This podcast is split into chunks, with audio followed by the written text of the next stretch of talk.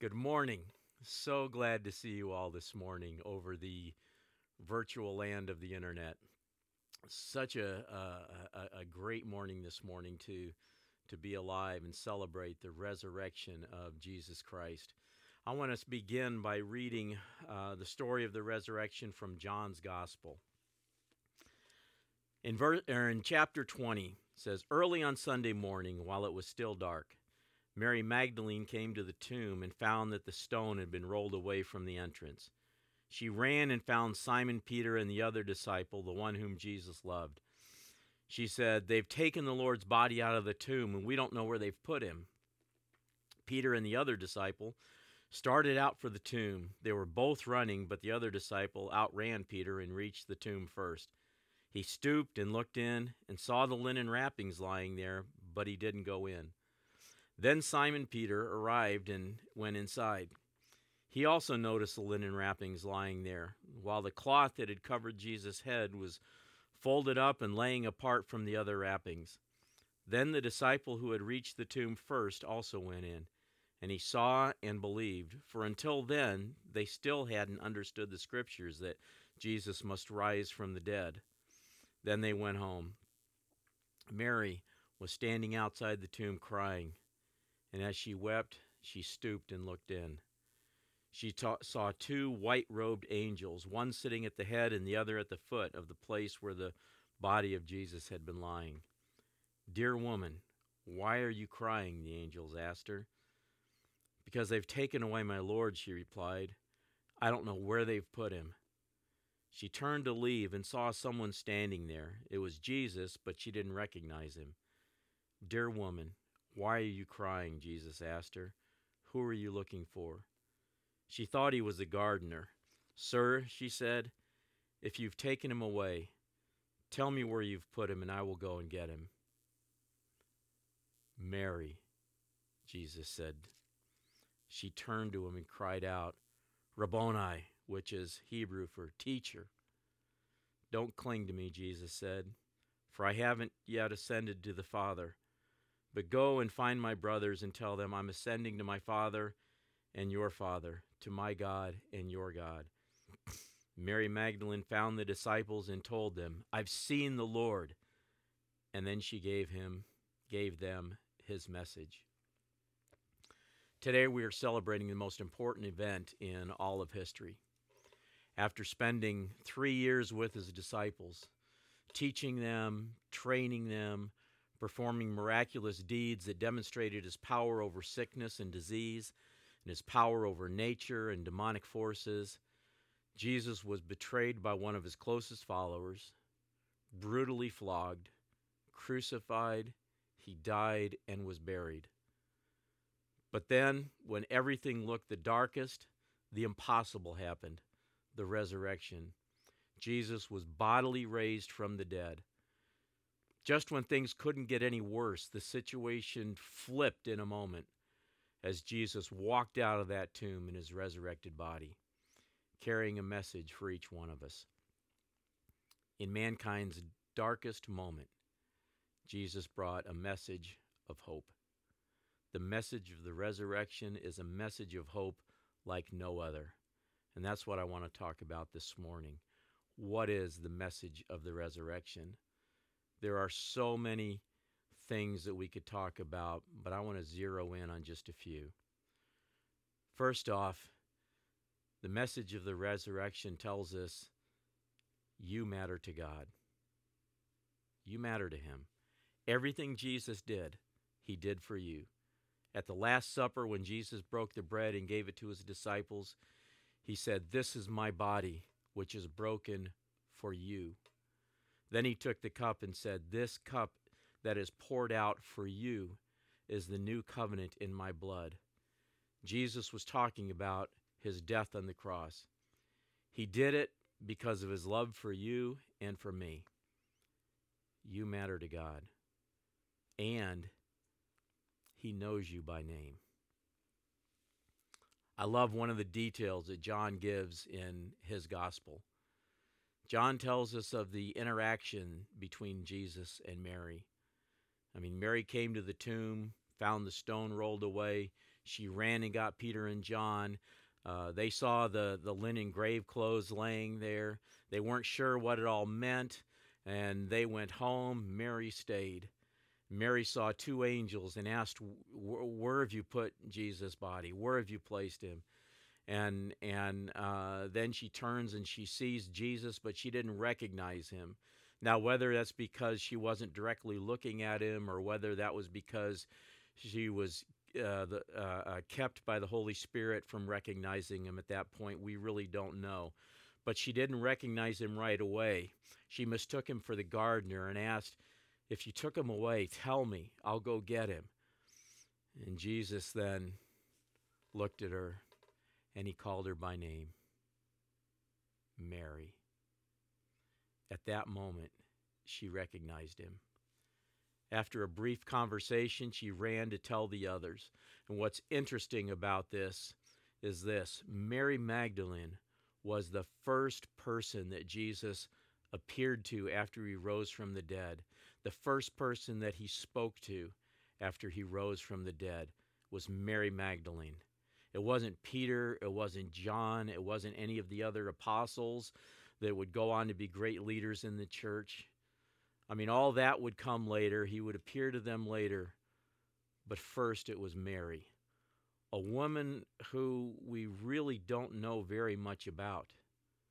I mean, we know a couple of things. First of all, obviously, we knew that she was a, we know that she was a woman. And in the culture of that day, women were not highly regarded. But Jesus didn't follow the culture of that day. He established a new set of values, a new set of rules kingdom values, where men and women are equally valued. The second thing we know is that she had previously been severely oppressed by seven demons and that Jesus set her free.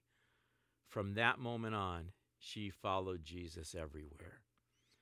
Some say that she had been a prostitute, and that's possible, but the Bible doesn't really tell us that. And it really doesn't matter. To the world, she was not an important person. But to Jesus, he called her by name because she mattered to him. Jesus chose Mary to tell the other disciples that he was alive. You may wonder whether anybody notices you. You may feel like you don't matter. But just like Jesus called Mary by name, he knows your name and He calls your name. He knows your past, He knows your present situation, He knows your deepest secrets and, he, and, and fears, and He loves you. The message of the resurrection is that you matter to God. And secondly, the message of the resurrection is that God loves you with a passion. God wants a relationship with you, and He has gone to great lengths to prove it. Romans 5 8 says, But Christ proved God's passionate love for us by dying in our place while we were still lost and ungodly. Everything Jesus went through, the, the, the, rejection, the, the scourging, the crown of thorns, the crucifixion, the humiliation of hanging naked on the cross, all of it was done to pay for our sin, yours and mine. It was done so that you and I could have relationship with God. He loves us that much that he would go through all of that for us. God tells us over and over in his word how much he loves us He says in John 3, starting in verse 16, it says, For God so loved the world. I want you to think about that for a moment. He so loved the world. He loved the world in this way. He loved the world this much that he gave his only Son, that whoever believes in him should not perish, but have eternal life. For God did not send his Son into the world to condemn the world. We need to hear that because so many people see God as someone that's just waiting for us to mess up, waiting for us to slip up so that he can he can drop the hammer down on us and that's not the case at all.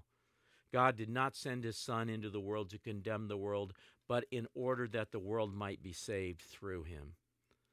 Those aren't just words spoken to make us feel good. God backed them up with Jesus laying down his life and being raised from the dead. Many people question whether God truly loves them or even cares about them at all, especially when something bad happens. They say things like, God, I thought you loved me. If you loved me, then why did this happen? Or why did you take this person from me? What we need to understand is that God is not the one who causes bad things to happen in this world. God is not the one who caused this coronavirus that's spreading through the world right now. Death was never a part of God's plan. Death came into the world because mankind chose to listen to Satan rather than God. And that opened the door to pain, to death, to sickness, disease, sorrow. Satan comes to steal, kill, and destroy. But Jesus came that we might have life and have it to the full. Jesus came to restore all things to God's original plan, his original design. And that's what Jesus is doing now. When Jesus rose from the dead, he broke the power of death. And when he comes again, 1 Corinthians 15 tells us the last enemy to be destroyed is death. You matter to God. He loves you with a passion. And because Christ was resurrected, we know that we too, who believe in him, will one day be resurrected. And because of that, the third message of Christ's resurrection is that we don't have to fear death. As we said a moment ago, because of the fall, death is a part of this world. I mean, every one of us is going to die someday. Many people are afraid of death because of the unknown. They don't know what's on the other side. But the message of the resurrection is you no longer have to fear death. You can be freed from that fear. In the book of Hebrews, the writer says, Because God's children are human beings made of flesh and blood, the Son also became flesh and blood. For only as a human being could he die, and only by dying could he break the power of the devil who had the power of death. Only in this way could he set free all who have lived their lives as slaves to the fear of dying. Jesus came as a flesh and blood human being. He experienced life as you and I experience it. He experienced death, and because he lived a sinless life, death could not hold him. Jesus broke the power of death, so we no longer have to fear death because death does not have the final word. Jesus said in John 11 25, I am the resurrection and the life. Anyone, not a few, anyone who believes in me will live even after dying. You don't have to fear death because it doesn't have the final word. Jesus does. Anyone who, uh, uh, anyone who belongs to Christ will continue to live with him even after this earthly life is over. So for the believer, death is simply a transition to a life of a greater quality. For those who are in Christ, there is no reason to fear death. The penalty for our sin was paid for by Christ on the cross. Every wrong thing you and I have ever done was nailed to the cross in Christ just before he died, he cried out, It is finished. The Greek word there is tetelestai. It means more than, okay, it's over. Okay, I survived. It means more than that. It means I did exactly what I set out to do. And not only that, but it's in the perfect tense, which speaks of an action that was completed in the past with results continuing in the present. Now, why does that matter? Because it tells us that what Jesus did in the past by dying on the cross, paying for our sin, that that is still in effect today. It was finished in the past and it remains in effect today, and it will remain finished in the future. And Jesus' resurrection is a guarantee of that. So we don't have to fear death. Fourth, the resurrection means you can trust God. There are more than 300 prophecies of Jesus in the Old Testament where he would be born, what tribe he would be from, about his ministry, and about his sinless life. And the odds of one person fulfilling them is astronomical. And Jesus himself told the disciples that he was going to die, and even how he was going to die, and then be raised from the dead. And not only did he tell them that, but he did what he said. You can trust someone like that. You can trust what God says because his word is true. He is faithful. It's who he is. It's who he always has been. It's who he always will be. Faithful. So the message of the resurrection is you matter to God. He knows you by name. He loves you with a passion, and He's pursuing a relationship with you. You don't have to fear death, its power has been broken. You can trust God. So the question before you now is Will you answer as He calls out to you? Will you surrender your life to Him? What that means is you're no longer putting your trust in your own efforts and attempts to be good, but you're putting your trust in Christ's death on the cross to pay for your sin. And you receive the gift of life that He's offering to you. Free gift. It's only by His grace that we're saved, not of our own works, so that no one can boast. It's a gift that's given by faith. You believe that Jesus rose from the dead.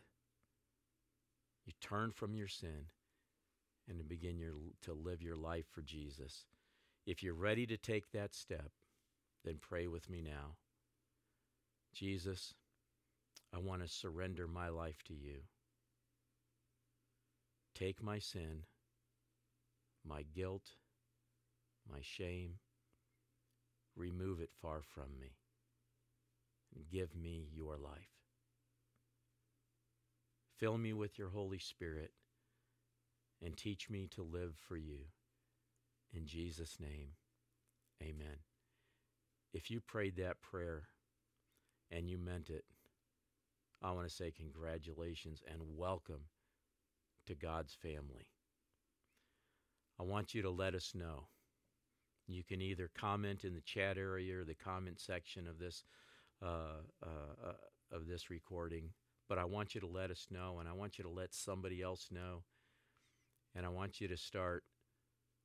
I want you to start reading His Word, because that's where you're going to find life. If you don't know where to start, just start in the Gospels, Matthew, Mark, Luke, and John. Four four accounts of Jesus' life, all told from different perspective. And when you read, pray and ask the Holy Spirit to give you understanding and to reveal Jesus to you. He loves that. And now, I want to give you a blessing. May the peace of the Lord Christ go with you wherever he may send you. May he guide you through the wilderness and protect you from the storm. May he bring you home rejoicing at the wonders he has shown you. May he bring you home rejoicing once again into our doors. God bless you. We have one final song led by the vineyard churches across the country.